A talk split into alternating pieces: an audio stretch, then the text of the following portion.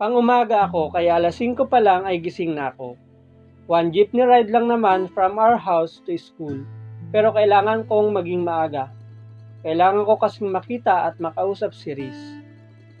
Hindi naman ako nabigong makita siya. Nagkita kami sa sa mata lang. Iniwasan niya ako. Hindi rin siya nakitabi kahit kanino sa mga barkada namin.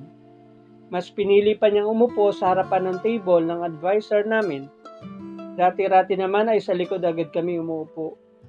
Although hindi pa naman iyon ang permanent seats namin kasi madalas alphabetical order ang upuan namin. Depende rin naman sa teacher namin. Sana lang hindi masyadong malayo ang agwat ng upuan namin. Sana, sa likod ng upuan niya na lang ako ma-assign. Pero impossible. Letter C ang simula ng apelyedo ko. Siya naman, sa litrang G, nagsisimula ang surname. Wala akong nagawa, kundi ang titigan na lang siya ng titigan. Maganda talaga siya kahit nakatalikod. Lalong gumanda ang buhok niya. Bumagay pa ang highlights niya.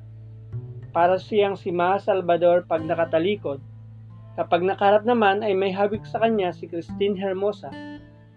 Bagay na bagay kami para kaming artistahin. Lulz.